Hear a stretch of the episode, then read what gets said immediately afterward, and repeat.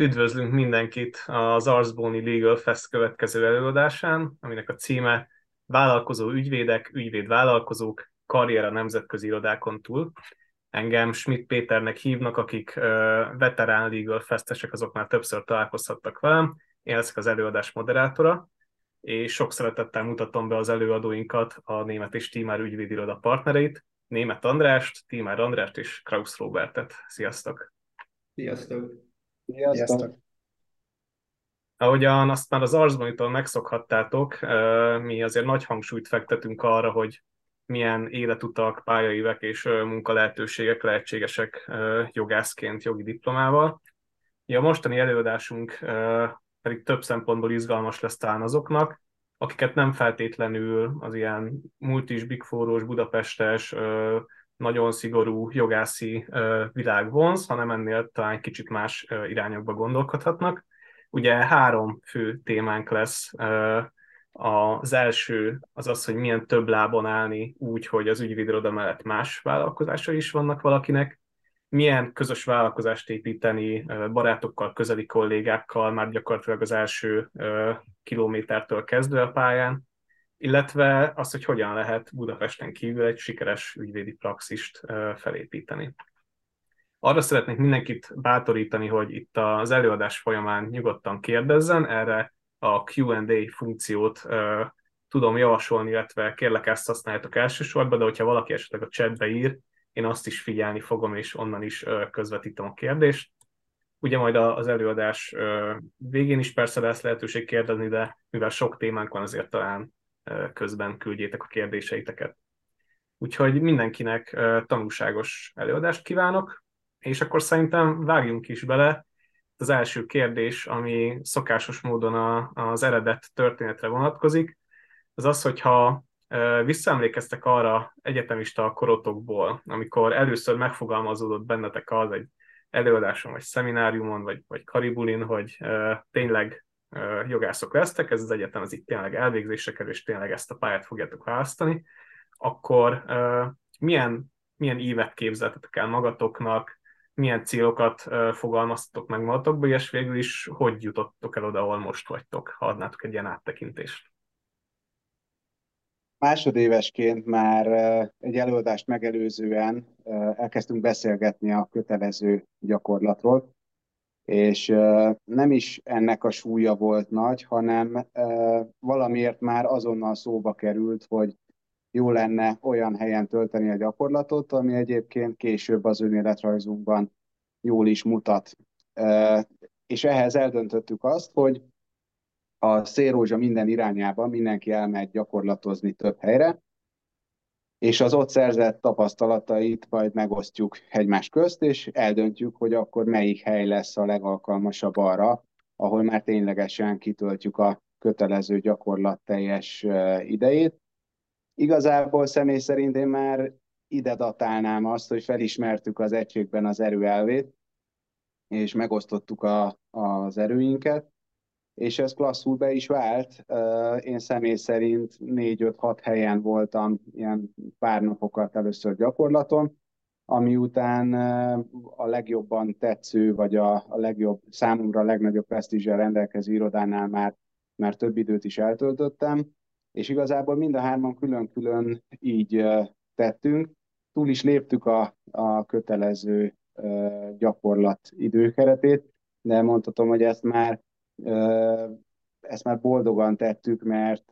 valahogy úgy éreztük, hogy belekerültünk egy vérkeringésbe. A, az egyes lehetőségekből mi, mi tényleg levontunk következtetéseket, de nem csak szűken értve, hanem már előre tekintve arra, hogy hogyan fog fölépülni ebből egy esetleges karrier, tehát mi történik a, a gyakorlati idő után a, a szakvizsgához szükséges idővel, és utána a szakvizsga letétele után milyen lehetőségeink vannak. Ez persze behatárolta már az, amit a, az előttünk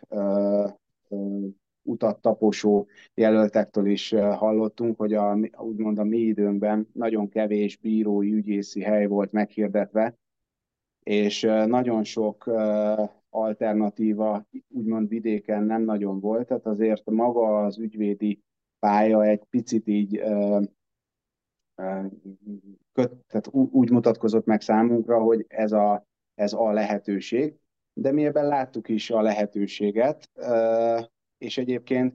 azok a tapasztalatok voltak, hogy egy ügyvédjelöltnek a szakvizsgál eltöltése után három kisarkított lehetősége van.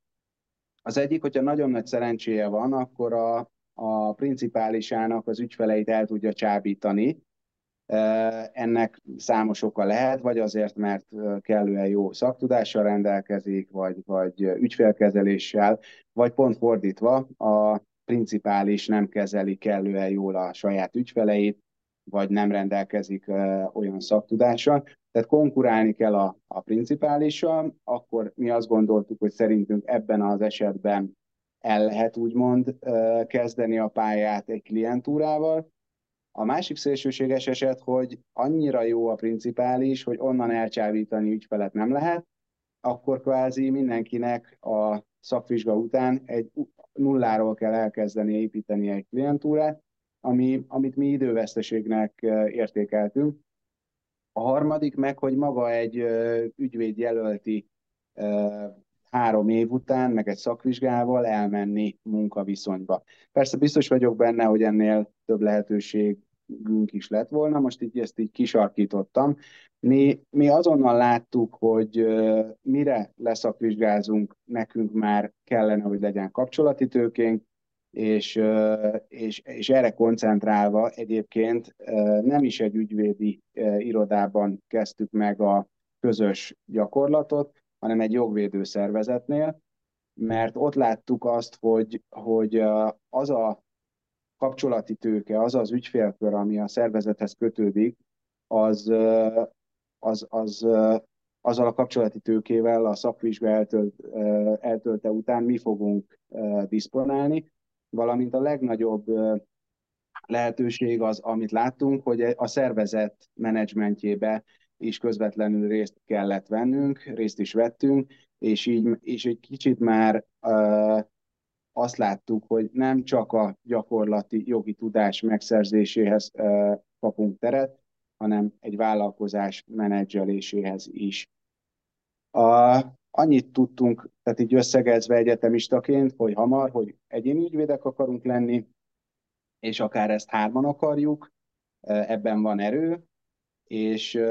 és azt a helyet választottuk, ezt a jogvédő szervezetet, ahol jogfolytonosan tudtuk eltölteni a gyakorlatot, a szakvizsgához eltöltött időnket is, és végül ügyvédként ebben egy kellően jó háttérrel tudtuk megkezdeni a tevékenységünket. Van egy egyébként? Ja, bocs. Kérlek, kérlek, folytasd. Nem, én is csak rá akartam erősíteni, hogy egy, egy szakkollégiumi közös részvétel erősítette meg így még egyetemista korunkban a, a hármunk kapcsolatát, és ebből, ebből viszonylag gyorsan kialakult egy, egy olyan jól működő, együtt gondolkodó csapat, a, amely gyakorlatilag egyenes úton vezetett ahhoz, hogy nekünk valamilyen formában közös, közös terveink, közös vállalkozásunk lesz, és hogy az András is mondta, ebbe egy ilyen jogvédő szervezeti munka volt az első állomás, de, de azt gondolom, hogy ez már a kezdetektől fogva a szemünk előtt lebegett, hogy ennek végül is valamilyen formában egy közös ügyvédi iroda lesz a, a végkifejlete. Nyilván mindegyünknek megvoltak a gyakorlati évek során egy-két, egy-két külön kanyar, ügyvédi irodák, bíróság, stb. De itt találtuk meg azt gondolom mind a hárman magunkat. A vállalkozó énünk itt így csillant meg, és, és innentől kezdve ez töretlenül így is volt a elmúlt, most már lassan 20 éve. Igen, még talán annyival egészíteném ki, hogy különösebb görbeutak nem voltak, vagy varga betűk ebben, a, ebben az időszakban, vagy hát az elmúlt húsz évben. Tehát az mind szép és jó, hogy barátok, ismerősek az egyetemről, ráadásul a Timár Andrással már gimnáziumban is egy padba ültem, úgyhogy az már jó régen volt. De hogy mégis barátok, ismerősök elhatároznak valamit, ahogy te is kérdezted, Péter, adott esetben egy karibulin vagy, vagy két sör mellett, az, az gyakran előfordul. Nyilván ez nálunk nem egy meghatározott időpont volt, hanem egy, egy folyamat. És ebben a folyamatban rendszeresen beszélgettünk erről, és tényleg egy tudatos, és azt gondolom nagyon erős motivációval rendelkeztünk, és tudatos döntéseket tudtunk hozni, és kvázi számon is kértük egymástól, hogy ki hol tart ezen az úton, amit András is említett, mindenki másfelé kacsingatott. Hogy említetted a, a Wigfort, illetve a bevezetődben én például a Pécsi Tudományegyetemen jártunk mind a hárman, én Pécsi születésű is vagyok, ennek ellenére mégis az akkori sztárügyvédeknek kikiáltott nagy ügyvédirodáknál is megfordultam Budapesten, hosszú hónapokat töltöttem el, így ingázva Budapest és Pécs között úgy ö, ö, alakítva az egyetemi életet, Magyar György, Bárándék, stb. És pont azért, hogy, hogy képet kapjak, és mind a hárman teljesen más ügyvédi praxisokba láttunk bele, és azt kell, hogy mondjam, hogy mindenhonnan a, az eszenciát, a lényeget és a, és a jó gyakorlatot át tudtuk venni, és ez nagyon nagy segítség volt utána már a jogvédőszervezetben való hármas közös munkában is, hogy mindenki hozott egy picit abból a tudásból, abból a, akár a menedzsment és, a, és az adott szervezet vezetése kapcsán tapasztalatokból, amit, amit tényleg tudtunk hasznosítani. Hát még egyel egészíteném ki rólam, azt kell tudni, hogy édesapám ügyvéd most már 50 éve diplomázott. Ő neki egyébként mind a hárman sokat köszönhetünk, én magam is, tehát ő, ő mellette beleláthattunk egy klasszikus hivatástudat beli ügyvédi irodába. Kezdetben még annak a, a, a cigi füstjével is, amit vágni lehetett. Tehát tényleg egy régi vágású ügyvédi irodában is, vagy ügyvédi közösségébe is, ha úgy tetszik, közvetlen belátást kaptunk. Igazából ezt nem, nem úgy szeretném megfogalmazni, hogy ezzel szemben volt nekünk kritikánk, hanem, hanem nagyon jó volt látni azt, hogy, hogy mi mit szeretnénk, és ez körvonalazta a, a, a számos irodában eltöltött tapasztalat. Azt, azt biztos mondhatom, hogy, hogy nem, nem másoltunk egyet sem. Tehát a, a saját szánkízére szabtuk ezt a dolgot, és az akkori lehetőségekhez. Tehát, hogy ami nagyon behatárolt, hogy nagyon is mérlegeltük a körülvevő körülményeket szép és jó, hogy azért sem voltak úgymond varga betűk az én olvasatom, az én megközelítésem ebben a történetben, mert, mert ahhoz alkalmazkodtunk, ami van, és azt utasítottuk el, amiben nem láttunk potenciált, és afelé vonzódtunk, amiben láttunk lehetőséget. Én úgy láttam, hogy így akár közösen, akár egytől egyig elég sok felé belekóstoltatok azért ebbe a szakmába. Olyan kérdés lenne, hogy van-e bennetek bármilyen tekintetben hiányérzet, hogy valami, amit még szívesen csináltatok volna itt a kezdeti karrieretekbe, de végül nem úgy alakult, illetve mi az, amire mondjuk nem számítottatok, de végül egy nagyon nagy tanulság lett ezekből a kezdeti tapasztalatokból? Hát maga az ügyvédi szakma vagy hivatás, az kell, illetve kitárom egy picit jobban szélesebbre, a jogászi szakma az azt gondolom, hogy együtt jár ezzel, hogy egyszerre minden utat nem tudunk bejárni. Tehát valamilyen irányba vagy szakosodunk, vagy elköteleződünk, és hát legalábbis egy darabig azon járunk, aztán onnantól kezdve sose tudjuk meg, hogy mi lett volna, ha más irányba indulnánk el az elején, de hát talán ez az életre is elmondható, úgyhogy ez valószínűleg inkább életigasság. Én ennek jegyében sose éreztem hiányérzetet a, a tekintetben, hogy valami mást is ki kellene próbálnom. Tény, ami tény, hogy ha nem tudom, engem másodéves egyetemista koromba kérdezel meg arról, hogy hol képzelem el magam, akkor valószínűleg azt válaszoltam volna, hogy valamelyik Big Four, vagy nemzetközi ügyvédiroda ügyvédjei között, és ez lenne az én célom, de valójában ez a egyetem alatt már félig meddig munkává változó gyakornokoskodás, meg a jogvédő szervezetben való nagyon aktív közreműködésünk, itt a nagyon aktív alatt azt kell érteni, hogy mondjuk negyed év, második fél évétől kezdve, majd, hogy nem azt mondanám, hogy nap mint nap a helyszintjén jártunk be dolgozni, és mellette végeztük az egyetemet, tehát ott, ott szinte már majd, hogy nem másodhelyre sorolódott az egyetem a mindennapjainkba. Nyilván energiákat tettünk bele ugyanúgy, de, de mellette már nagyon aktívan együttműködtünk, és, és picit megtapasztaltuk, megízleltük, hogy milyen a vállalkozói lét, milyen, milyen szervezni, milyen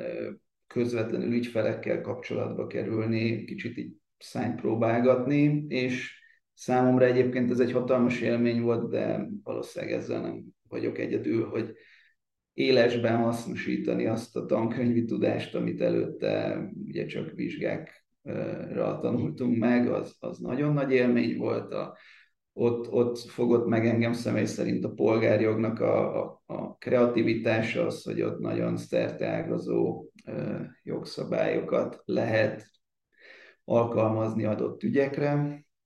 és talán ami, mert ugye kérdés volt, hogy mi lepett meg, vagy mi az, amire nem számítottunk ennek során, az, az esetemben az volt, hogy rá kellett jönnöm, hogy nem vagyok egy alkalmazott típus. Nem, nem volt a családunkban felmenők folyamán túl komoly vállalkozói véna, vagy vállalkozói modell. Én, én alapvetően mindig alkalmazottként terveztem az életemet, ahogy így meséltem is, mint ügyvéd, de ez alatt a néhány év alatt egyértelműen megtapasztaltam azt, hogy nekem biztosan nem az való, és ez egyfajta pozitív tapasztalás volt, mert nem úgy jöttem rá, hogy rémes bemenni egy munkahelyre, ahol mindig megmondják, hogy mit kell csinálni, hanem fordítva rájöttem, hogy nagyon élvezem, hogy nem feltétlenül mondják meg, hogy mit kell csinálnom, hanem nekem kell kreatívan kitalálni, hogy hogyan lehet jól menedzselni egy, egy, egy szervezetet, egy vállalkozást, és hasznosan tölteni a, a, az időt, és valamilyen cél felé menetelni. Úgyhogy számomra ez volt a legnagyobb meglepetés, ahogy tetszik ezekbe az időszakban, és az nagyon megerősített abban, hogy, hogy ezen a, az ösvényen szeretnék tovább menni. És egyébként ebben nem elhanyagolható a Robinak meg az Andrásnak a hatása sem, mert ők viszont született vállalkozói vénájú srácok voltak, úgyhogy ők, ők be, befertőztek talán egy picit engem ezzel, és, és a, e, ez, ez vezetett ebbe az irányba. Akkor beszélgessünk, térjünk át a, a vállalkozói témára, és először egy kicsit általánosabban arról beszélgetnénk, hogy hogyan alakult a vállalkozás indításnak a, a folyamata, illetve ez a gondolat és együttműködés, utána pedig beszélnénk konkrétan az ügyvédi irodai, mint vállalkozás témáról is.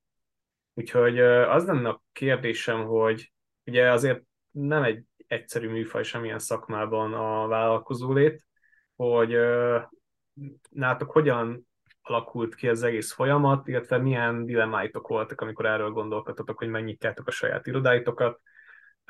mi az, ami jobban alakult a vártnál, mi az, ami, ami váratlanul érintettiteket, azért ez biztos, hogy sok mindenem gondolkodtatok ebbe az időszakba. Um, igen, ahogy, ahogy említettem is, illetve az előbb az Andris is utalt rá, picit mindannyian máshonnan indultunk. Uh, én azért elmondhatom, hogy, hogy a, nálam pont ellentétes volt a felmenőim között édesapám, nagypapám, mindenki vállalkozó, kereskedő volt. Én gyerekkorom óta ezt láttam, ebben nőttem fel gyakorlatilag, és a Timár Andrással mi egy középiskolába ültünk be 1995-ben, a gimnázium pacsoraiba, és érdekes, hogy már így az első naptól kezdve gyakorlatilag kialakult, most már mondhatom, egy életre szóló barátság is, és ez az abban is megnyilvánult, hogy ahogy megismertük egymást, és elkezdtünk felnőni gyakorlatilag, már ott a középiskolában megcsillogtattuk azt gondolom ezen, ezen irányú képességeinket, hát a magunk is sajátos módján, tehát ez egy elindult picibe, hogy nem tudom, iskolabüfé, iskolabuli, aztán sipábort szerveztünk meg mindent is, adtunk, vettünk, eladtunk, amit, amit egy ilyen középiskolai fiatalember tehet, tehát, és a nyári munkáktól kezdve minden, minden ilyen lehetőség, ami, ami elénk jött, próbáltunk pénzt keresni, vállalkozni, szervezni emberekkel, foglalkozni. de hát ez egy belső késztetés volt. Én azt gondolom, hogy egy olyan adottság is kell ehhez, ahol megtanul az ember jól sáfárkodni az energiájával és a, a, a talentumaival. Persze nem mindegy, hogy ezt mikor kezdi, szóval akár a pénzügyi fegyelem téren, akár a, az adott bármilyen pici vagy nagy vállalkozásnak a menedzsmentje terén számos buktató van. Ezeket a pofonokat, ezeket a tapasztalatokat én azt gondolom, hogy mi elég hamar már megtapasztaltuk, és mire egyetemisták lettünk, ez persze az egyetem alatt is folytatódott, akkor azért felismertük, hogy a, hogy a jogász szakma, a mi szakmánk az egy annyira szá, szerencsés, hálás terület, hogy gyakorlatilag a valamennyi vállalkozás, de legalábbis a szolgáltató szektor nagy része használja, vagy használnia kellene ezt a tudást, és ez vice versa is igaz, tehát egy jogi szaktudással rendelkező ember, akinek esetleg még a pénzügyhez is van némi vénája, és mi egyébként ez ügyben külön szakmai ismereteket is szereztünk, különböző végzettségeket a, a jog mellett, ami pénzügyi számviteli adózás és egyéb téren szépen évekről évekre rakódott egymásra. Szóval, hogyha ez a kettő együtt jár, némi tudással is, de főleg én itt a tapasztalatot emelném ki, akkor, akkor az egy vállalkozás életét is nagyban megkönnyíti, hiszen mindig szerződni kell, mindig, ha mondjuk csak a szolgáltató szektort veszük, mi azért ebben mozgunk az elmúlt 20 évben, ez, ez szerintem nagyon jó alap. Aztán, ahogy említettük, már az egyetem alatt itt a jogvédő civil szervezet jogi tanácsadói tevékenysége során alkalmunk nyílt arra, hogy kitárjuk ezeket a kapukat, és ez egy nagyon nagy lelkesedéssel töltött el mindenkit, hogy, hogy, hogy egyre több ügyfélnek, egyre több területen tudjunk tanácsot adni. És amit Andis is említett, gyakorlatilag azt vettük észre, hogy negyed éves korunkra szinte többet járunk be a, az akkori munkahelyre vagy irodába, mint, a, mint az egyetemre jóformán, de ez, ez, ez nagyon, nagyon motiváló volt, és nagyon, nagyon izgalmas világ, és valahol ezt a munkát, ezt oda, oda tudtuk kifutatni, hogy onnantól kezdve 5 év leforgása alatt 2010 tájékára már egy tíz megyére kiterjedő jogi tanácsadói hálózatot üzemeltetett ez a civil szervezet, számos gyakornokkal, önkéntessel, akkor már az egyetem elvégzése után alkalmazottal rendelkezett, akiket mi vezettünk, és mi próbáltuk ezt összefogni. Szóval néhány év alatt belecsöppentünk ebbe, és, és ez egy organikus módon fejlődött, fokozatosan bele tanultunk nem csak a szakmai feladatok elvégzésébe, hanem a, hanem a tényleg a vállalkozás vezetésbe, mert ez is egyfajta vállalkozás volt és igazából ez így, ez így, amikor már ebből ténylegesen ügyvédiroda alapítás lett,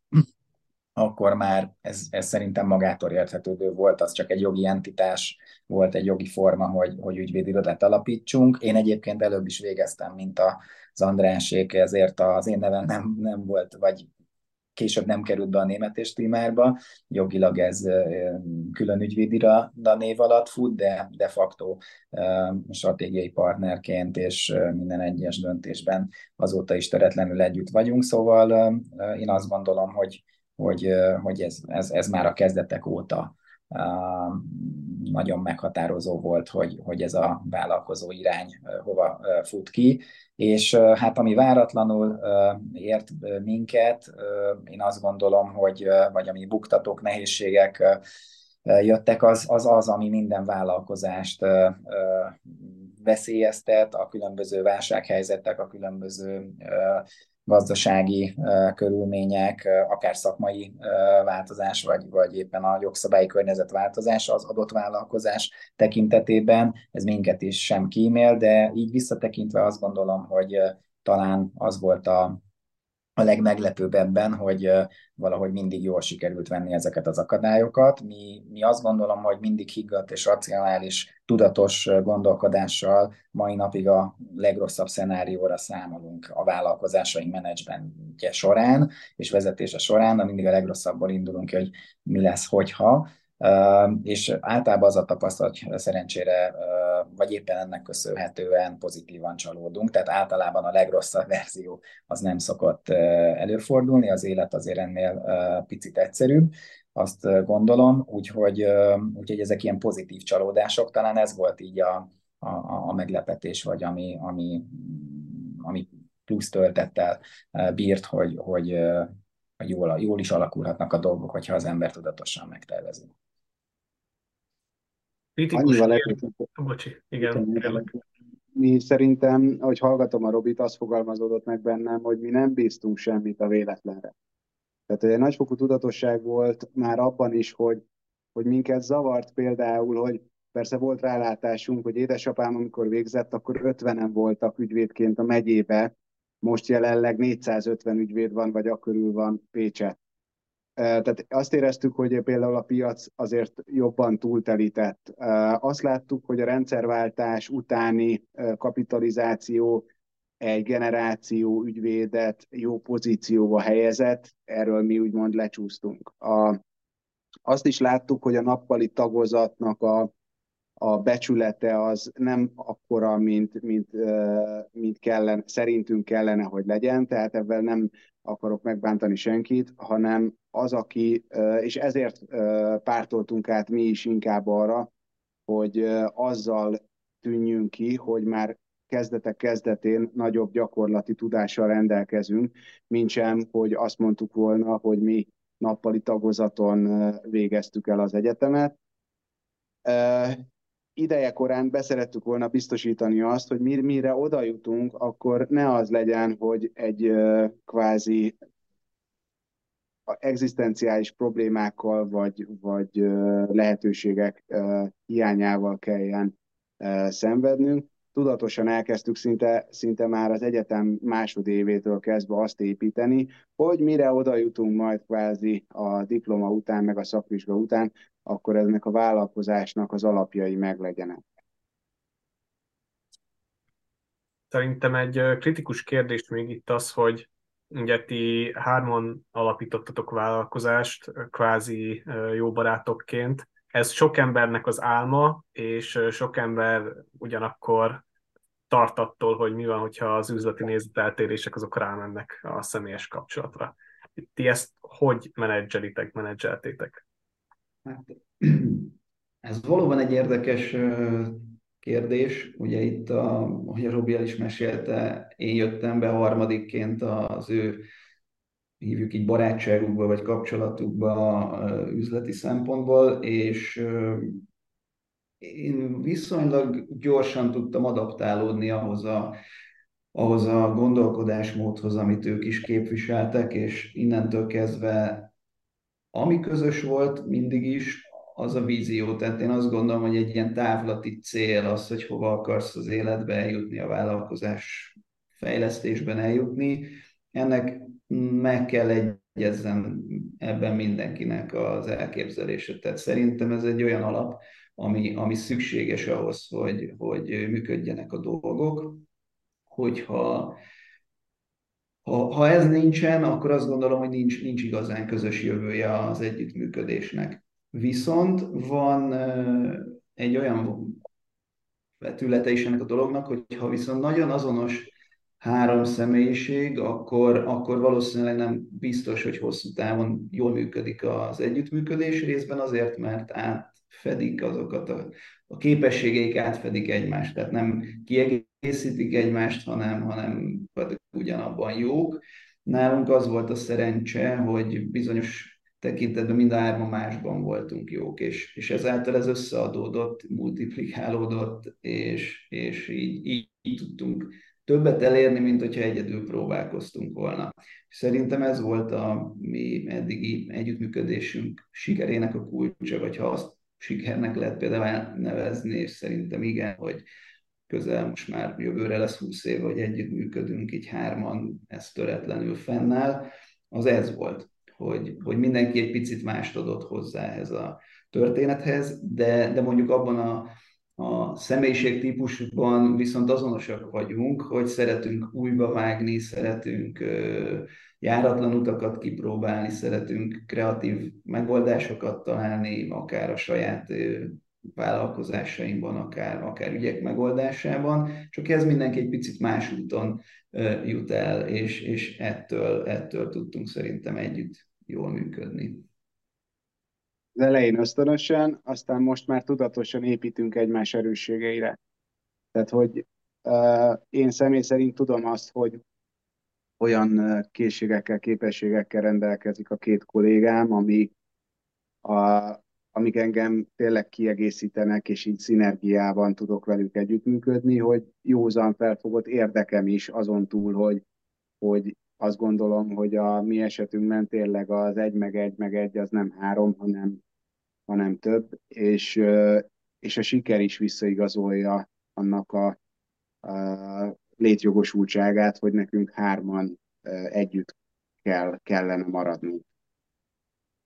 Igen, ezt sokszor, sokszor meg is kérdezték tőlünk, és főleg a, az együttműködésünk kezdete után néhány évben, hogy, hogy mi tart titeket össze, meg hát hogy, hogy ti még nem váltatok külön, mert hát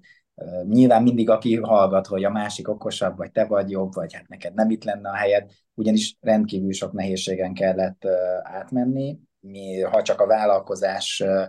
fejlesztési vonalat nézzük, mert a szakmai része az, az megint egy külön történet, mint minden vállalkozó, ezeket a nehézségeket le kell küzdeni, meg kell újulni, folyamatosan fejlődni kell, és hát ebben vannak nézeteltérések. Szóval amikor van két társad, akkor mi alapvetően demokratikus módon tudunk és tudtunk mindig is szerveződni. Ez is nagyon fontos, hogy teljesen már az elején leszögeztük azokat az alapelveket, hogy hogy fogunk együttműködni, hogy teljes demokrácia van, tehát hiába valakinek adott témáról más a véleménye, ha másik kettő leszavazza, akkor ő fejet hajt, és, és azt szerint megyünk egységben tovább. Amit Andis is említett, abban a szerencsés helyzetben vagyunk, hogy tényleg ki tudjuk egészíteni egymást. Most már ez tudatosan, tehát ezt már szakemberek is, kócsok, meg egyéb szakemberek visszaigazolták, hogy igen, tényleg az egyes személyiségtípusok nagyon szerencsésen találkoztak így a hármas összeállásban. Nekem számos olyan példa tudok mondani az életemből, ismeretségi körben, ahol nem feltétlenül sikerült a közös vállalkozás, vagy sikerült egy ideig, 5 évig, 10 évig, 15 évig, de, de hogy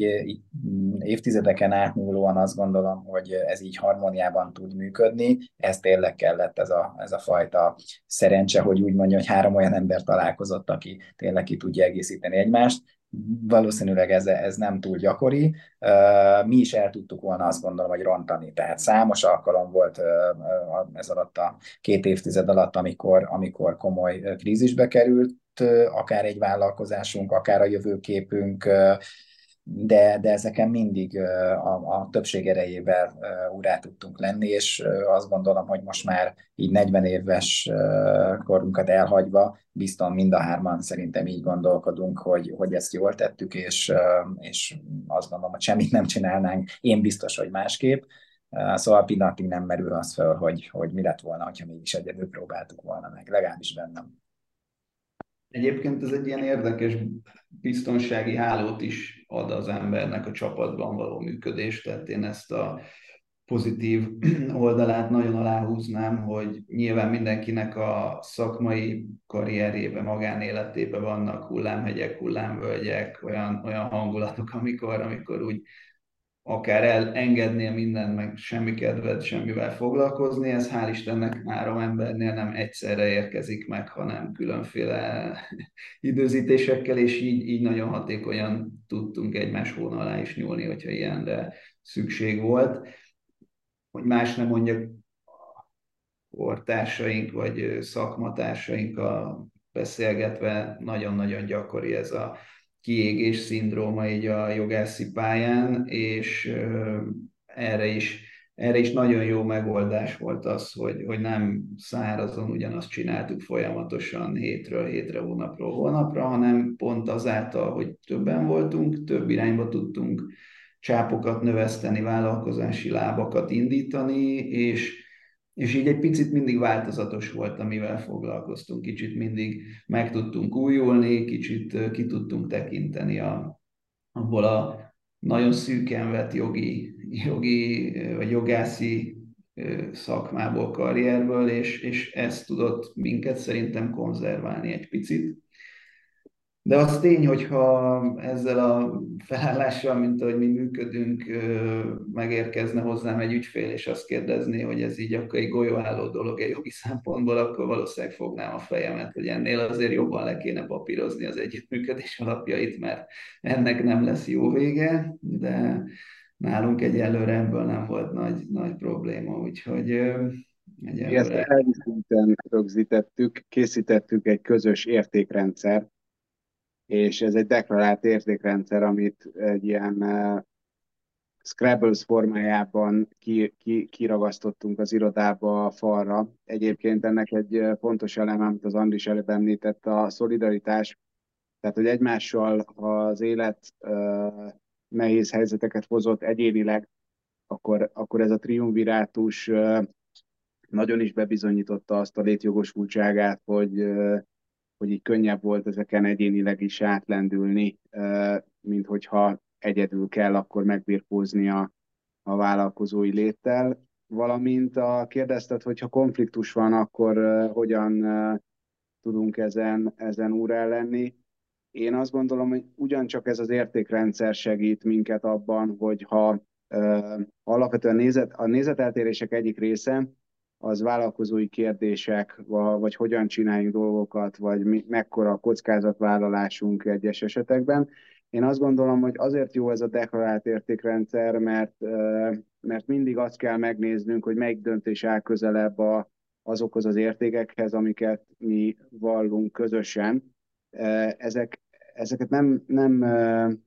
nem alkalmazunk rugalmasan, csak az egyes szituációknál meg kell vizsgálni, hogy melyik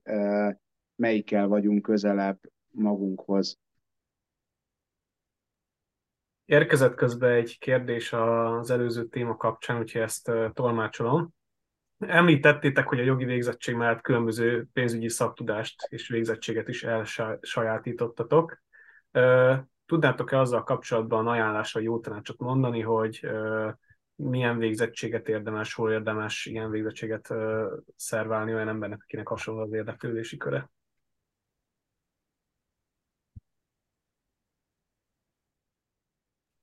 Vissza lenémítottam véletlenül a mikrofonomat, elnézést. Én azt gondolom, hogy erre nincsen igazán jó recept, ugyanis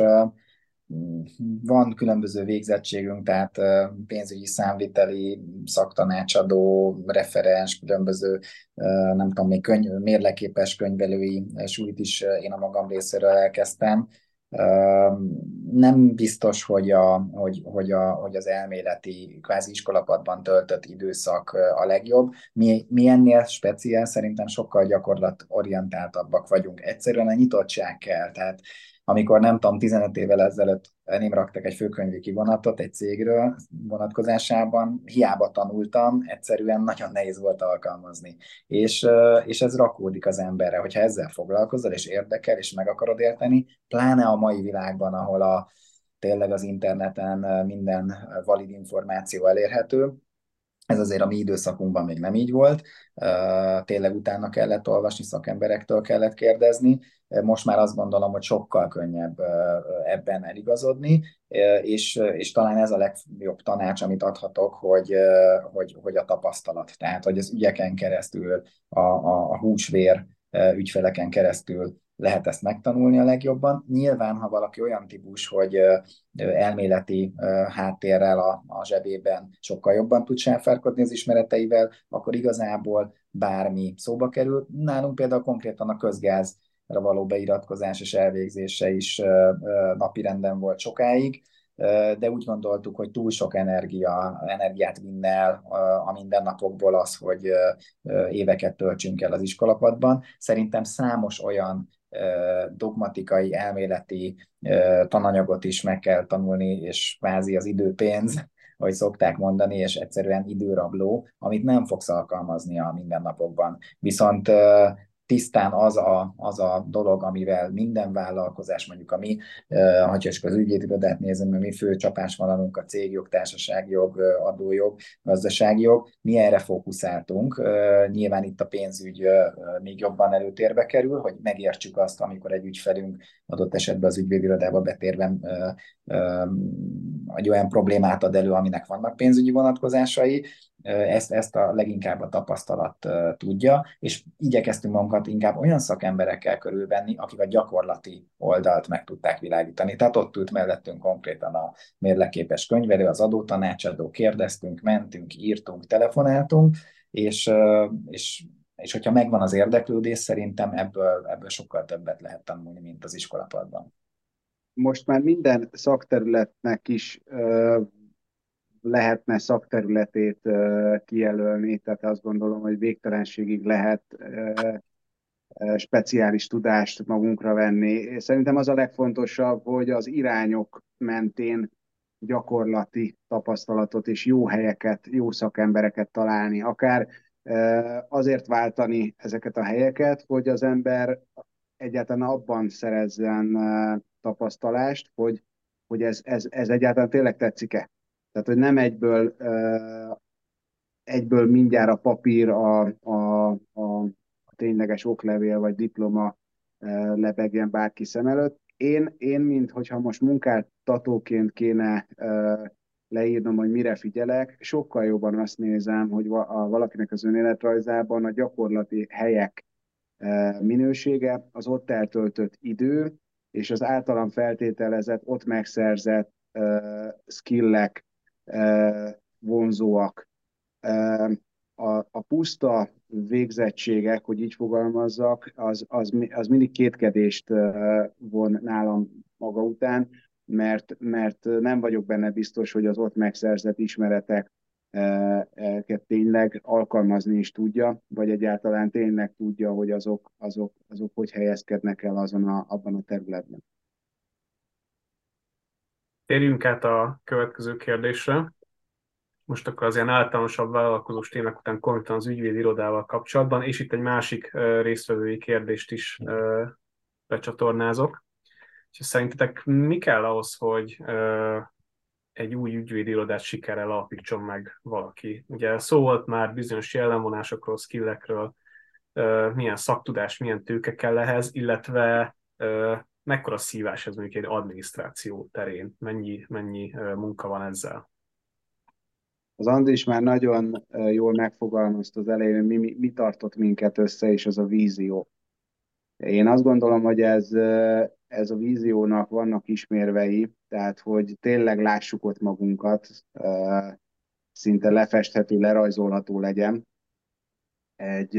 és, és itt, itt bátorítanék mindenkit, hogy kellően nagy célt uh, képzelje el magát, még akár olyanba is, amit először lehetetlennek gondol, de, de itt tényleg azt gondolom, hogy egyáltalán a, a vízió ténye kell. Tehát kell egy, egy irány, ami kezdetben akár még tényleg csak azt mutatja meg, hogy A és B döntés közül melyik tart az én irányom felé. Ehhez a, a, a, és akkor irányban kéne maradni. Ehhez azt gondolom, hogy alázat és lemondás kell, tehát hogy kérdezted, hogy mekkora szívás.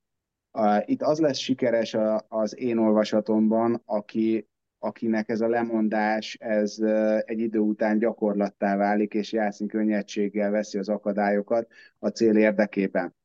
Ha meg kellően nagy a cél, én azt gondolom, hogy föl kell bontani közepes és kisebb részcélokra. Most vegyük akár, hogy egy egyetemista hallgató már azon gondolkozik, hogy ő szakvizsga után majd hol, hol lesz, ez a hosszú távú cél. A középtávú a, a jelöltség, és a rövid távú meg a, az, hogy mit kell tegyek egyetemista koromban ahhoz, hogy én erre a célra rátartsak. Itt azt gondolom, hogy, hogy ha, ha, ezek a, ha vízió erős, és a megvannak a közép-rövid távú célok, akkor, akkor a mindennapokban nagyon egyszerű föltenni a kérdés, mit kell tegyek azért, hogy a, azt a kis célt elérjem. És, és ezek a lemondások azért nem lesznek lemondások, mert, mert ma lemondok valamiért, amit, amit tudom, hogy holnap visszakapok. Tehát, hogy ezért nem gondolom, hogy ez, ez ebben a formában áldozat. Ez inkább egyfajta uh, hozzáállás, tehát egy szem, szemléletmódváltást követel meg ahhoz, hogy valaki végül el is érje ezt a célt, de én hiszem azt, hogy ez egy működő recept. A, amit hogy tanácsolnék, hogy, hogy sikeres is legyen valaki, próbálja felmérni azt, ezt mindenki a szívére teszi a kezét, akkor fogja tudni, hogy mi az erőssége. És mindenképpen ez, ha, ha a cél, a vízió a saját erősségére alapított cél, akkor az egy nagy löketet fog adni. Ha valakinek még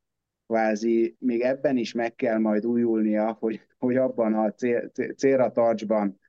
még a, a, a gyengeségeit uh, legyűrje, akkor egy kicsit lehet, hogy több buktató fog az útban lenni. Igazság szerint én azt gondolom, hogy eként maga a recept az, az könnyű. A célt kitalálni az a nehéz, és azt, hogy abban, abban hitet kell transformálni, hogy, hogy abban nem szabad eltántorodni, hogy mi ez, amit feltettél kérdésként is, hogy nincs-e hiányérzet, mi lett volna, ha ebben szerintem nem szabad, és nem is uh, lehet foglalkozni. Minél, fal, minél nagyobb falangz van, mint ahogy mi is a cél felé tartottunk. Utána siker hozta meg azt, hogy már nem vágyottunk más útra. Ilyen közvetésként, hogy tudtok esetleg egy-két ilyen konkrét célt mondani itt a ti pályátok során, amit kitűztetek akár a kezdetekben, akár most? Az egyik legütesebb cél,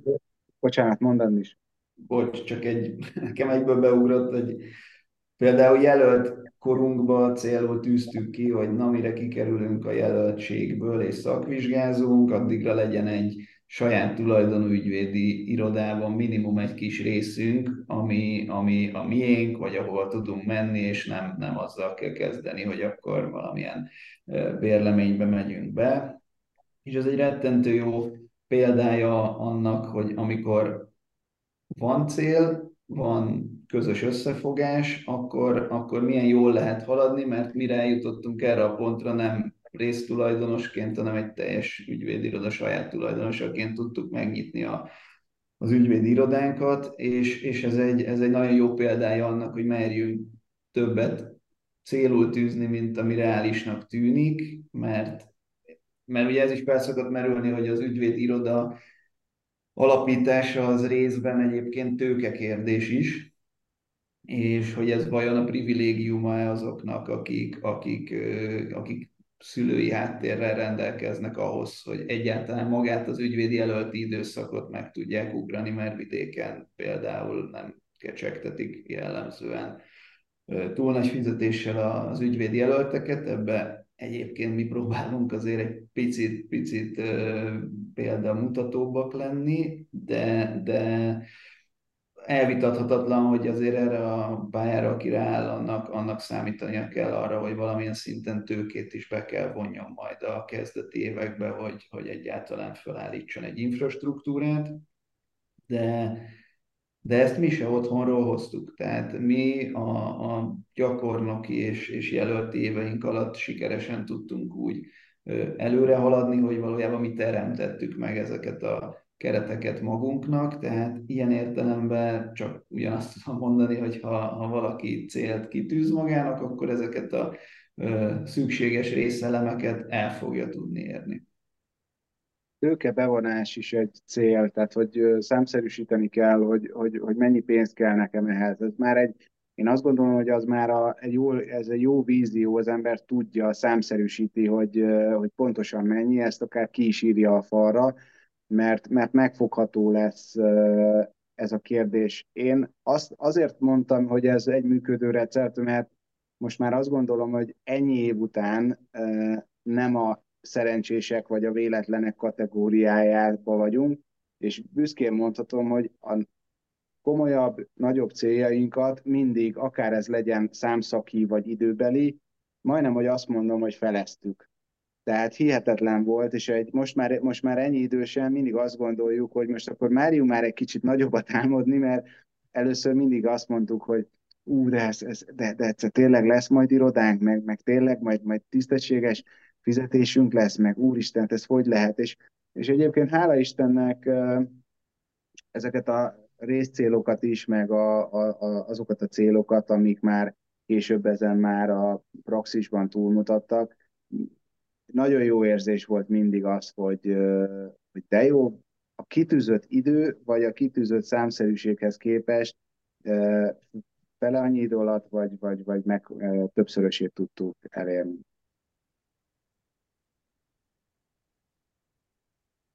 Térjünk át az egyik ilyen kritikus kérdése minden ügyvédi, minden kezdő ügyvédi iroda életébe, ami az ügyfél, az ügyfélszerzés. Nátok hogy volt ez a folyamat a kezdetekben, hogyan szereztétek meg az első ügyfeleiteket, illetve ma hogyan találnak rátok az ügyfeleitek? Én azt gondolom, hogy mi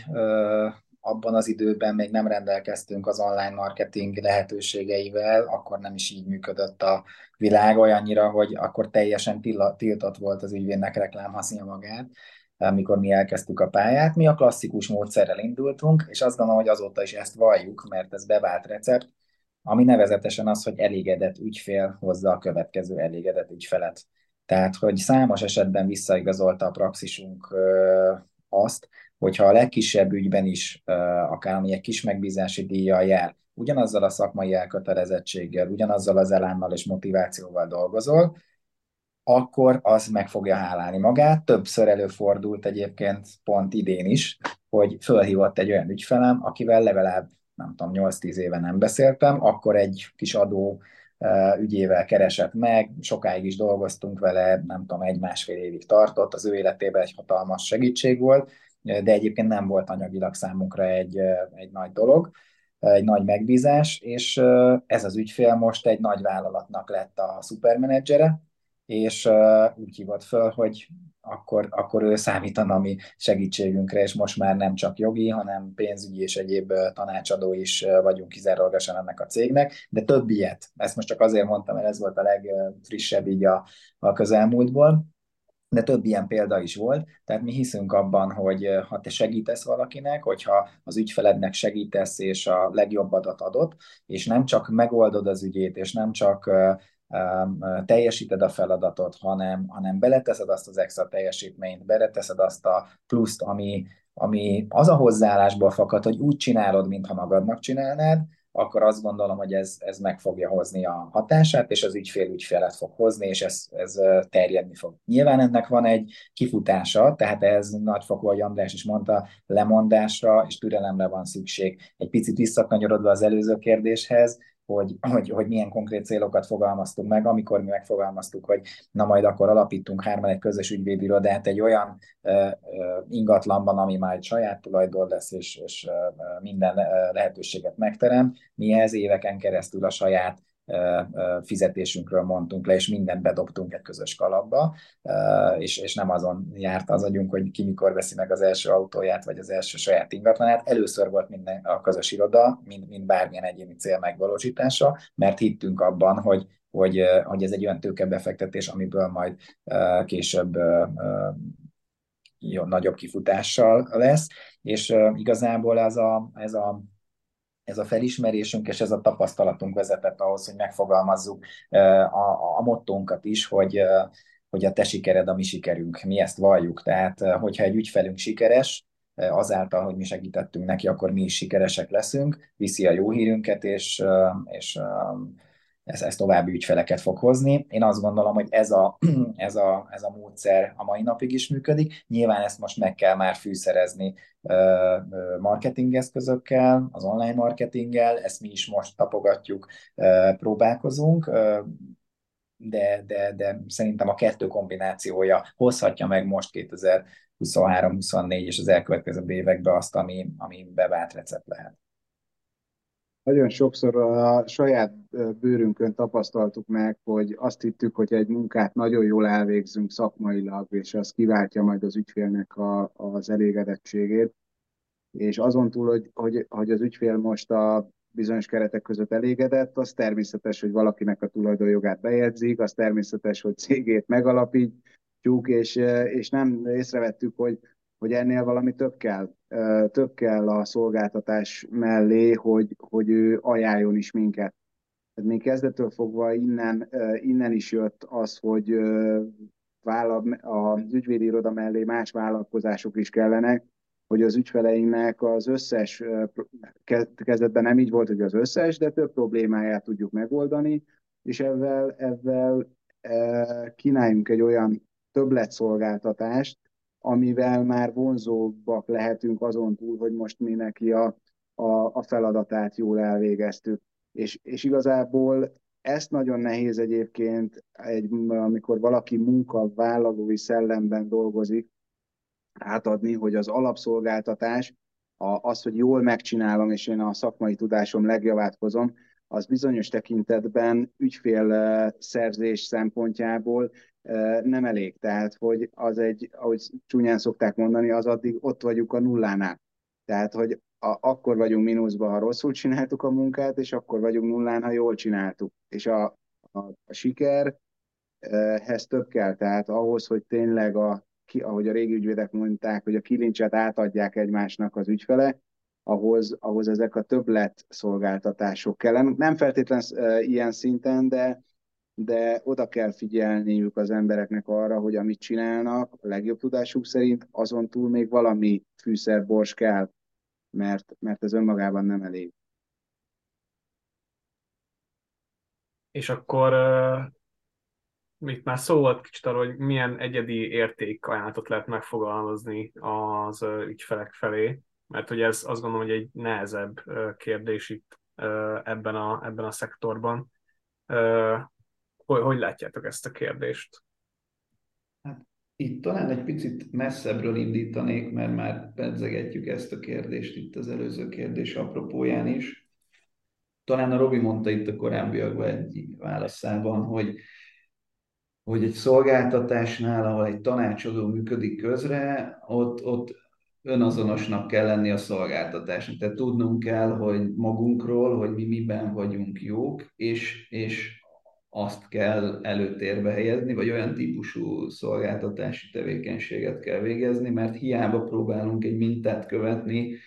ha az nem áll jól nekünk, vagy nem, nem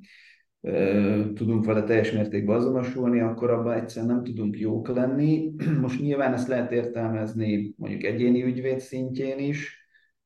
de én azt gondolom, hogy cég, vagy ügyvédi iroda, vagy egy nagyobb ügyvédi iroda szintjén is, csak ott ez áttevődik már a, mondjuk a céges értékekre, vagy a céges alapelvek szintjére, hogy a, amely elvek mentén működik ez a, az ügyvédi iroda, ahhoz kell felnőni az összes kollégának és, és együttműködő partnernek. A mi részünkről mi azt gondoljuk, hogy az egyik kulcspont az a kreativitás, a komplex ügyeknek a, a kezelése, annak a képessége, hogy felismerjük, hogy hol kell jól beavatkozni egy, egy cég gazdasági folyamataiba, ahhoz, hogy a legjobb eredményeket érjük el, és ez nem feltétlenül a probléma megjelenésénél van, hanem akár már jóval előbb. Számos olyan ügyfelünk van, aki ezt felismeri, és nem, nem csak akkor jelentkezik a ügyvédnél, ha már probléma van, hanem, hanem úgymond közelenged minket magához, a cégéhez, valamilyen szinten egy picit be tudunk épülni a folyamataiba, ezáltal idők során meg ki is ismerjük annak a működését, és sokkal könnyebben tudunk segíteni. Viszont ehhez nem szabad nagyon specializáltan működni, tehát ehhez egy szélesre kell tárni a spektrumot, és a lehetőségekhez mérten azért a legátfogóbban kell szemlélni a, a cégnek a, tevékenységét. Ebben azt gondolom, hogy egy picit úgy tudunk eljárni ügyvédként is, mint, mint vállalkozóként, és valahol itt van egyfajta hozzáadott többletértéke annak a saját életünkben, hogy mi aktív vállalkozóként is működünk az ügyvédi tevékenységünk mellett, mert tudunk olyan szemüveggel gondolkodni, vagy olyan módon ránézni egy problémára, ahogy egyébként egy cégvezető tekint azokra. Nekem is így a már, már terve volt ez a, az interjú meghívás, amikor volt egy beszélgetésem egy ügyfelemmel, és akkor így eltettem magamnak ezt a kis ö, ö, mondását, hogy, hogy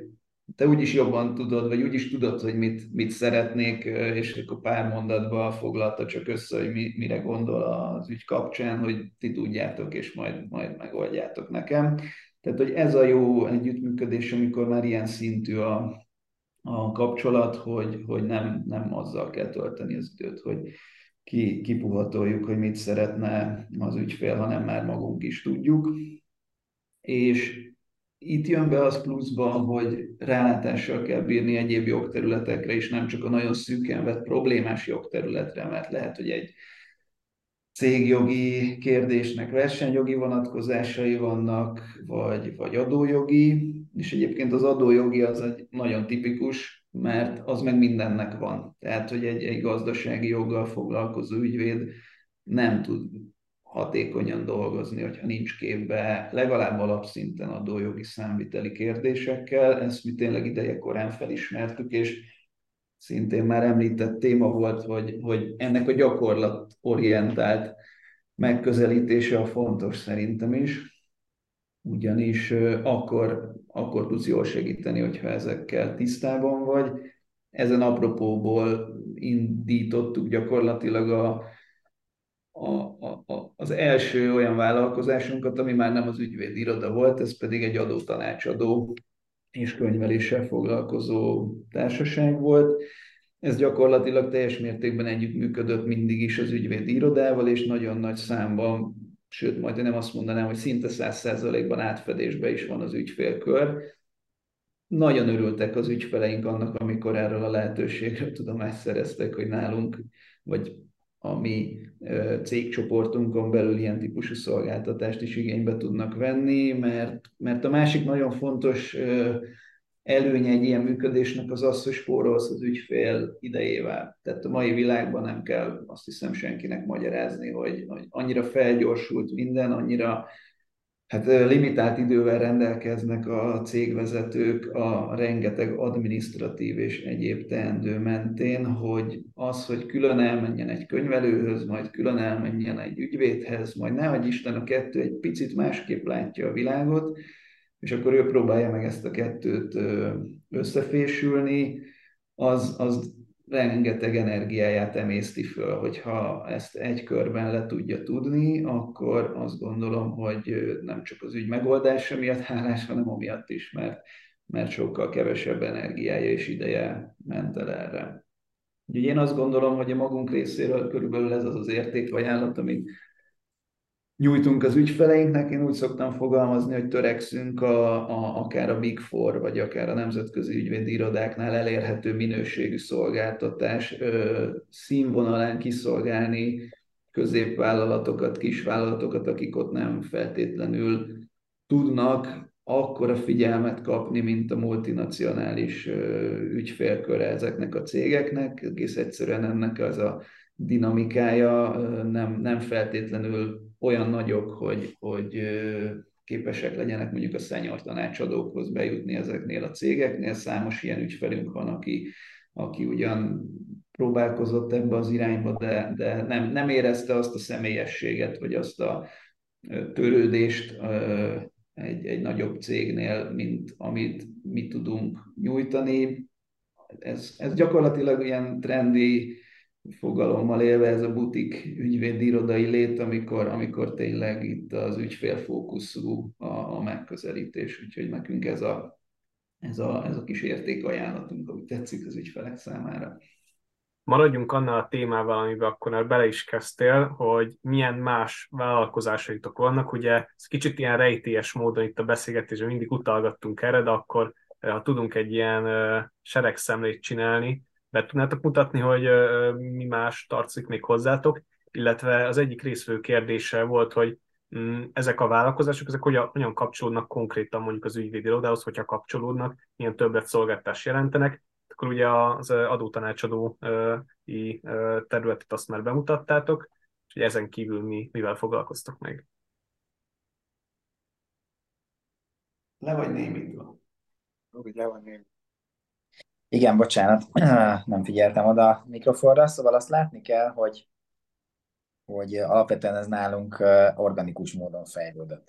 Nyilván jöttek a megkeresések, jöttek az ügyféligények, például a könyvelődára visszatérve, ugye cégjoggal, társasági joggal kezdtünk foglalkozni, és egyre másra tették fel az ügyfelek a kérdést, hogy nem tudsz ajánlani egy jó könyvelőt, vagy, vagy mi a véleményed erről, mert nem vagyok megégedve, csúsznak, stb és az első években küldözgettük tényleg mi is fülhöz fához az ügyfeleket, hogy, hogy próbáljanak ott szerencsét. Aztán közben más vállalkozásaink, amiről mindjárt fog beszélni, is elkezdtek épülni, nekünk is már könyvelő után kellett néznünk, például a könyvéroda alapítása jött, és akkor feleszméltünk, rájöttünk, hogy hát miért is küldjük őket máshoz, kapcsolódik, tehát a jogi szolgáltatásunkhoz, ahogy Andis is említette, szinte 100%-ban például ez a cég csak olyan ügyfeleket kezel, akinek a jogi ügyeit is az ügyvédiroda viszi, és akkor egy helyen meg tudják kapni ezt a komplex szolgáltatás csomagot. Nyilván mi nem voltunk könyvelők, nem ez a végzettségünk, igyekeztünk körbevenni magunkat olyan szakemberekkel, akik ehhez értenek, olyan kontrollerekkel, olyan könyvvizsgálókkal, akik a könyvelők munkáját, az adótanácsadók munkáját tudják kontrollálni, mert azért kezdetben ehhez mi nem vettük a bátorságot. A mi részünk az a szervezés és az irányítás, illetve az ügyfelek összefogása volt, és az a mai napig. És igazából az organikus fejlődés az szépen jött magától, hogy a Timár András kollégám is mondta,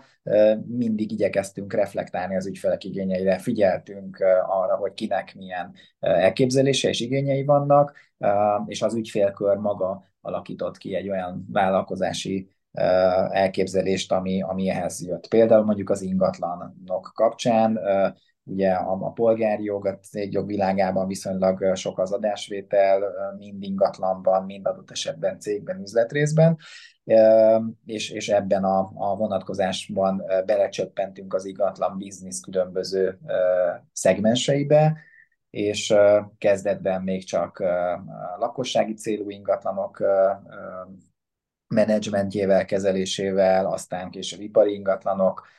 majd megint később már mezőgazdasági, főleg erdészeti vonalon működő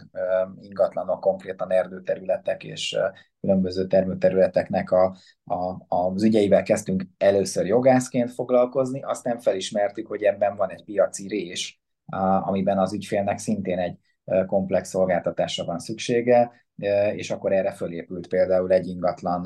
management, facility management vállalkozás is, ami már azokat az ügyfeleket tudja kiszolgálni, aki mondjuk vásárol adott esetben egy irodaházat, és azt üzemeltetni kell, akkor ott kulcsekészen tud az egyik vállalkozástól olyan szolgáltatást kapni, ahol mindjárt mondjuk a a, a, az adott cég, ami megvásárolta mondjuk ezt a szolgáltatóházat, amellett, hogy a jogi feladatokat ellátjuk, a bérlőkezelés, a, a pénzügyi menedzsmentje ennek a vállalkozásnak, az adott ingatlannak konkrétan a műszaki ö, ö, fenntartása és fejlesztése. Ez így hozta magával egyik a másikat, de például említhetném a felnőtt képzést is, az is az ügyvédi tevékenységünk jó voltából adódott, hogy több mint tíz éve működik ez a vállalkozás is, hogy, hogy olyan ügyfelek, olyan ügyfél megkeresések adódtak, ahol, ahol igény mutatkozott arra, hogy különböző továbbképzéseket és különböző készségfejlesztéseket végezzünk, vagy végezzen valaki, és itt is nyilván először egy alvállalkozói kör, egy szolgáltató szektor bevonásával indultunk, aztán rájöttünk, hogy igazából ezt mi is jól tudnánk talán menedzselni, és akkor körbevettük magunkat olyan szakemberekkel, akik meg a felnőtt képzésben voltak otthon, és ezt a, az ügyfélkört is már oda tudtuk irányítani. És valahogy ez így szépen organikus módon, aztán később már tudatosan egymásra rakódott, és ezek azt kell mondani, hogy multiplikatív hatásúak. Volt persze egy-egy olyan kitekintésünk például a termelőszektorban, amikor elkezdtünk gyártani mondjuk sporteszközt, mert volt egy ilyen elképzelés néhány évvel ezelőtt, nem is jött be. Számos olyan mint ahogy talán mostanában didatos kifejezés ugye itt a, a a vállalkozói életben az, hogy cápák között az induló vállalkozók hogyan tudnak érvényesülni, illetve a startupok hogyan tudják megtalálni magunkat. Mi valamilyen szinten most már visszatekintve azt gondolom, hogy az összes vállalkozásunkkal startupként gondolkodtunk, és a saját energiáinkkal és tőkénkkel próbáltuk eljutatni ezeket a vállalkozásokat a siker útjára. Sok buktató volt ebben, nem is mindegyik sikerült, de azt gondolom, hogy ezekből a kudarcokból is számos olyan tapasztalatra tettünk szert, amit a következő sikernél már hatékonyan fel tudtunk használni. Úgyhogy ez is minden rosszban van való jó elv alapján az összképet pozitív irányba tolta. Megemlíteném azt, hogy tudatos volt, hogy a KKV szektor teljes egészében ki szerettük volna szolgálni. Tehát hamar felismertük, hogy hogy bejön egy ügyfél, és hány szolgáltatásra van igénye. És kezdetben ezért lett egy pályázatíró cégünk, akkor a pályázatok megvalósításához segítség kellett nekik, ezért létrehoztunk egy projekt megvalósító céget, ennek függvényében a, a, a pályázatokban voltak képzések, és akkor már így becsatornázódtak a, a, a felnőtt képző e, e, intézményünkbe, valamint szükség volt rendezvényre, csináltunk egy rendezvényszervező céget, a, mondjuk egy multinacionális cégnek bérlemény kellett, és akkor mi magunk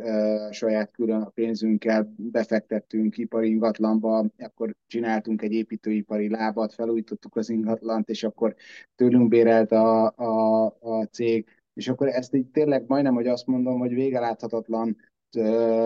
úgy tűnne, hogy, hogy, hogy hajmeresztő, hogy hány céggel operálunk, és hány szolgáltatással, de ezek, ez a, az elmúlt hosszú évtized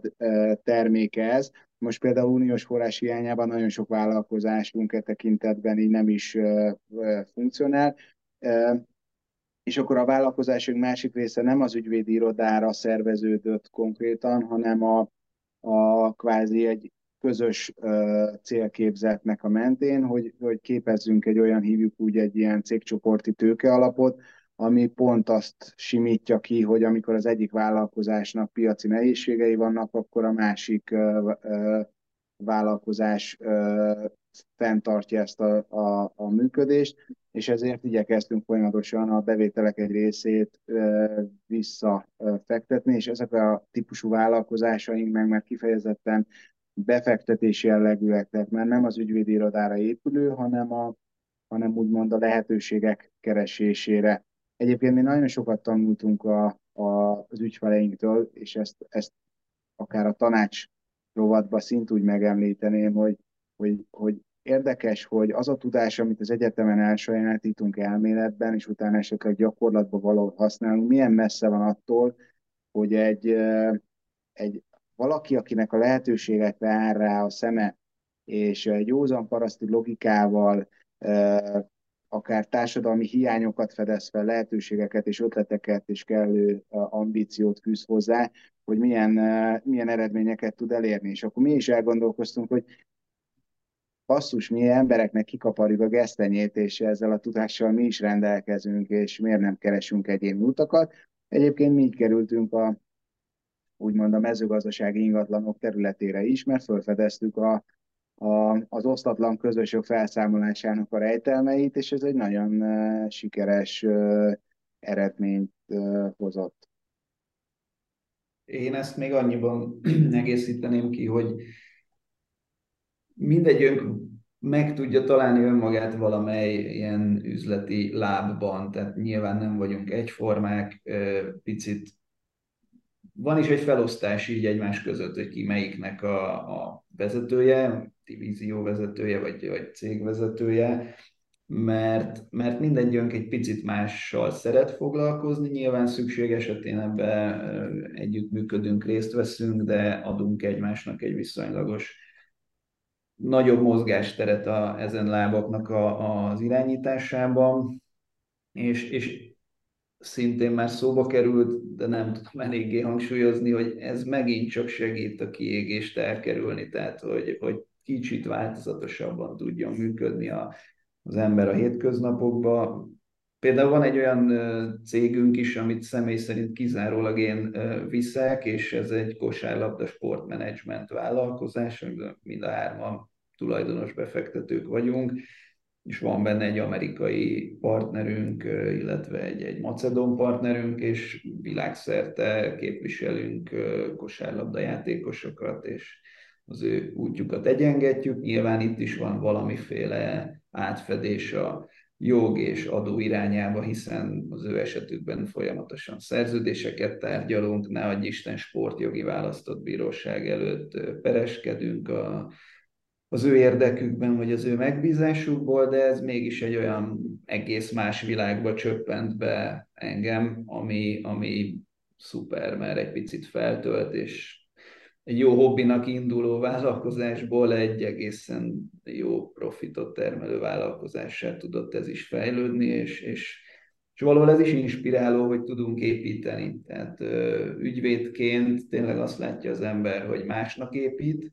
vagy segít másnak építeni, és amikor a első iratselejtezésen van túl egy ügyvéd, akkor, akkor érzi át talán, hogy az mennyire múlékony, amit ő csinál, hiszen egy halom papír, vagy most már az sem, hanem egy bit és byte, ami, ami keletkezik a keze nyomán, viszont nyilván mások meg épülnek, és, és ez egy nagyon szuper érzés, de, de van az a pont, amikor már az ember kicsit azt érzi, hogy magának is nagyon szívesen építene, és, és ez vezetett oda, hogy ilyen irányokat vegyünk, és hogy most már, nem tudom, ingatlan fejlesztő mi voltunkba is megjelenjünk a piacon például. Lassan érünk a beszélgetés végére, meg az időnkön is talán egy kicsit túl vagyunk, viszont egy nagyon-nagyon fontos résztvevői kérdés van még, amit becsatornáznék itt a saját záró kérdésembe, ami az, hogy mi az a mi az a jó tanács vagy útravaló, amit szerintetek érdemes megszívelni azoknak, akik itt voltak a mai beszélgetésen, illetve ha belegondoltak ebbe az összes vállalkozásba, hogy van erre időtök? Szerintem a csapat a válasz egyébként erre a kérdésre, hogyha egy szóba kellene ezt megválaszolnom, mert, mert egyedül senki se mindenható, nem, nem ért mindenhez, és, és kell, kell hozzá egy, egy jó csapat. Volt talán ilyen kérdés is, hogy adminisztrációs terhek, egyebek, tehát tímet kell építeni, és ez alatt nem csak a partnert értem, hanem a, a közreműködő kollégákat, a csapatot, és, és ahhoz is nagyon kell tudni érteni, hogy hogyan tudsz foglalkoztatni, hogyan tudsz motiválni, hogyan tudsz együtt dolgozni másokkal, és, és szerintem ez, ez az alapja az egésznek. És ez egy örök, örök folyamat, bocsánat tehát hogy ezt nem úgy néz ki, hogy egyszer csak fölébred az ember, és hirtelen azt érzi, hogy milyen ügyesen csinálta, ez a mai napig egy kihívás, tehát azért az elmúlt húsz évben elég sok munkatárs megfordult a kezeink között, bizonyos vállalkozásoknak elég nagy volt a fluktuáció, ez nem feltétlenül azért volt, mert mi rossz munkáltatók lettünk volna, hanem egyszerűen lehet, hogy az adott vállalkozás olyan dinamikusan fejlődött, ami nem, tehát nem tudták az adott munkatársak azokat az eredményeket hozni, amit a vállalkozás megkövetelt, és amit az Andis mondott, tényleg a csapat, tehát hogy legyenek olyan megbízható munkatársaid, akire valóban kollégaként tekintesz, nem alárend és fölé rendelt pozíciók vannak, hanem, hanem épüljön egy jó közösség, és mindenki azt érezze a közösségen belül, hogy a közös szekeret tolja, és attól mindenkinek jobb lesz. Ez egy nagyon nehéz dolog, minden nap nagyon sokat kell érte dolgozni, és azt gondolom, hogy hosszú évek tapasztalata kell ahhoz, hogy az ember ne lépjen be ugyanabba a tócsába még egyszer, és kikerülje azt a következőkben. Ezen sokat kell dolgozni, de, de megoldható. Én azt mondom, hogy hinni kell abban, hogy készségek és a képességek egy idő után nem a negatív értelemben rutinná válnak, tehát hogy, hogy nagyon hatékonyan tud az ember funkcionálni abban a dologban, amit, amit azért kellően sokat gyakorolt. Ez olyan az ember, mikor még sose futott semennyit, akkor, akkor egy-két kilométer nehezére esik, és amikor eljut az ember akár egy maratonig, vagy hosszabb távig, és, és, és egyszerűen olyan szinten rutinná válik, hogy minden nap tudna futni egy ilyet. Ez valahogy így van nálunk is olyan hosszú ideje és egymásra épülően alakult, hogy egyszerűen beleszoktunk. A, a, az idő kihasználása egyre hatékonyabb. Hát akkor nagyon szépen köszönöm ezt a beszélgetést Tímer Andrásnak, Krausz Robertnek és Német Andrásnak, Német és Tímer ügyvédirodából. Úgyhogy a résztvevőknek pedig javaslom, hogyha még van idejük, akkor esetleg csatlakozzanak át a következő előadásba, ez már elindult. Ezt német Márton tartja az arcbanitól, a címe pedig Jogi karról a HR világába, jogász fejvadászok a kulisszák mögött, valamint a következő napi előadásokat is nézzétek meg, és regisztráljátok, hogyha érdekel ezek közül valamelyik. Úgyhogy nagyon köszönöm, hogy itt voltatok, és akkor mindenkinek szép estét kívánok! Sziasztok! Köszönjük, sziasztok! Köszönjük! sziasztok.